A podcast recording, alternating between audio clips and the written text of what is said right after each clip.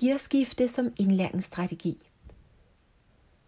Når vi sætter os ind i, hvilke forskellige tilstande vores hjerne kan være i, dens hjernebølgefrekvenser, kan vi bevidst gå ind i en tilstand, hvor vi er vågne og afslappet på samme tid og fuldstændig modtagelige for indlæring. Et sted, hvor vi lytter bedre, oplever dyb forståelse og ikke mindst nærvær. Det er hverken mystisk eller langhåret. Det er ikke engang spritny viden. Det er blot ikke mainstream endnu. Men det behøver du jo ikke vente på for at drage fordel af det. Egentlig ved du allerede, hvad det drejer sig om, for vi kender alle følelsen på egen krop af at skifte gear og gå fra travlhed til ro og omvendt. Men pyntet med bevidsthed omkring det bagvedstyrende neurologiske aspekt, kan du lade skiftet ske meget mere bestemt og opmærksomt som en energistrategi for din optimale indlæring. For eksempel tror mange, at de har indlæringsbesvær på grund af deres alder. Det er en af de hyppigst hørte lineære fejlkonklusioner, der er baseret på en opfattelse af, at hjernen mister kapacitet med alderen. Lineær, fordi det kun går en vej for hukommelsen med alderen, og det er nedad.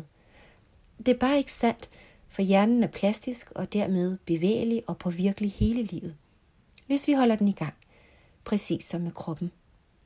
Hverken krop eller hjerne behøver elle, som vi førhen troede. Det er ny viden, der sprænger rammer. Og når gamle overbevisninger ikke længere holder vand, må vi se os omkring efter andre forklaringer.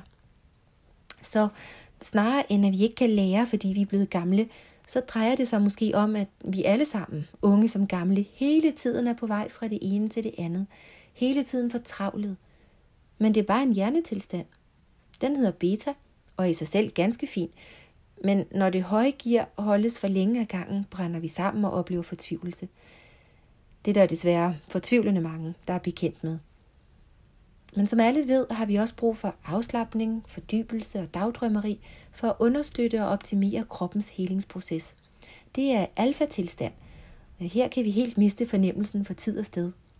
Her lader din hjerne op. Den reparerer faktisk sig selv med øget blodgennemstrømning og bliver meget modtagelig for ydre stimuli og indlæring.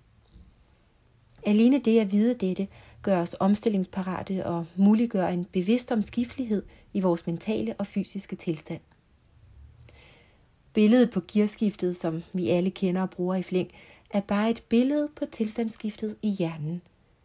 Hvis din grundlæggende tilstand er for travlet, kan du ikke lære noget. Det er også for denne tilstand, du kommer til at brugte over ikke kunne noget og ikke kunne huske.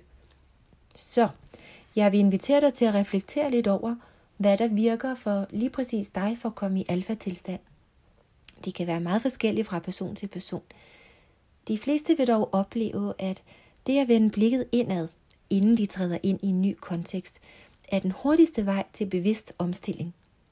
Et øjeblik i enrum med et par dybe åndedrag, hvor man binder sløjfe på det, der netop er sket, så man kan være fuldt til stede i det næste, der skal ske. Og et indrum kan skabes bare ved at lukke øjnene.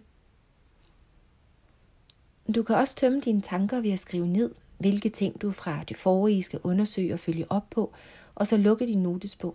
Så er opgaven husket, men parkeret og kan lægges til side, så de ikke støjer for dit nærvær i det næste, der skal ske.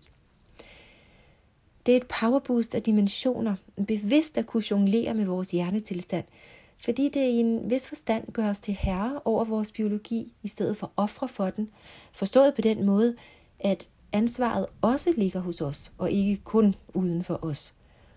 Det er vores eget ansvar at forme vores viden med ny viden i samspil med biologien. At mestre kunsten at bringe det naturgivende i bedst mulig spil. For så er det os, der sætter rammerne for dybden af vores egen indlæring, og det er en katapult i forhold til at slippe din indlæring fri.